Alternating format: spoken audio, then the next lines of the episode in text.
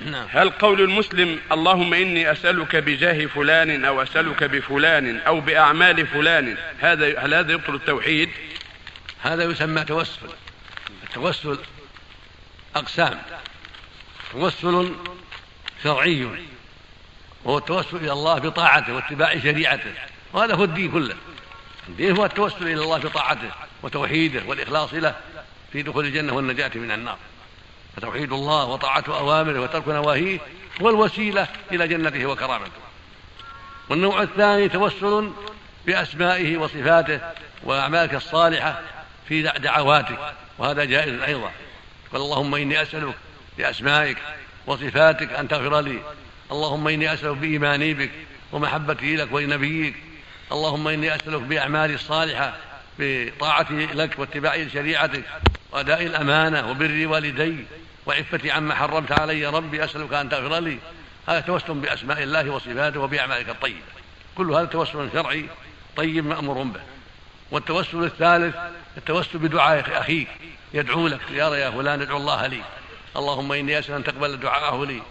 وما أشبه ذلك كما كان يدعو لأصحابه. هو توسل بدعائه. وكما دعا للأعمى حتى شفاه الله. توسل بدعاء الحي إذا دعا لك واستغفر لك تقبل اللهم تقبل منه. هذا كله جائز وكله شرعي. وهناك توسل باطل وتوسل شركي. أما التو... وهو نوعان.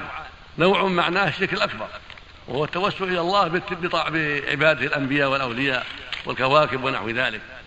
كما قال الكفار ما نعبدهم إلا ليقربون الله زلفى. هؤلاء شفعاؤنا عند الله. هذا الشرك الأكبر. يتوسل بالأنبياء والصالحين يدعوهم مع الله يستغيث بهم ينذر لهم.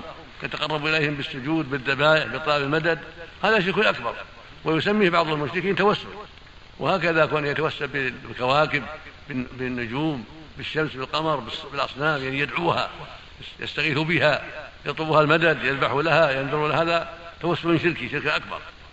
أما اللي سألت عنه أيها السائل هو نوع ثاني من التوسل المحرم الممنوع وهو أن تقول اللهم إني أسأل بجاه نبيك. أو بجاه الأنبياء أو بحق الأنبياء أو بحق والدي أو بحق فلان أو بجاه فلان. هذا هذا بدعي لا يجوز وليس بشرك. لكنه من وسائل الشرك. والصحيح عند جمهور أهل العلم منعه أن لا يجوز التوسل به لأن الله ما شرع لنا نتوسل بحق فلان ولا بجاه فلان ولا بذات فلان. ولكن نتوسل بأسماء الله وصفاته وبأعمالنا الصالحة. كما قال عز وجل ولله الأسماء الحسنى فادعوه بها. وقال في الحديث الصحيح من قال اللهم إني اسالك بأني أشهد أنك أنت الله لا إله إلا أنت الواحد الصمد الذي لم يلد ولم يولد. قال لما سأل لما سمع النبي رجل يدعو بهذا الدعاء؟ قال لقد سأل الله باسمه الذي إذا دعي به أجاب وإذا دعي سئل به أعطى. ما شاء الله. كذلك في حديث ثلاثة الذين دخلوا في الغار وانطبقت عليهم الصخرة فتوسلوا إلى الله ببر أحدهم ببر والديه والثاني توسل إلى الله بعفته عن الزنا. توسل إلى الله بأداء الأمانة فرج الله عنه. فالتوسل بالإيمان والتقوى والعمل الصالح وبأسماء الله وصفاته هذا هو المشروع. أو بدعاء هيك لك إذا دعا لك هذا هو المشروع.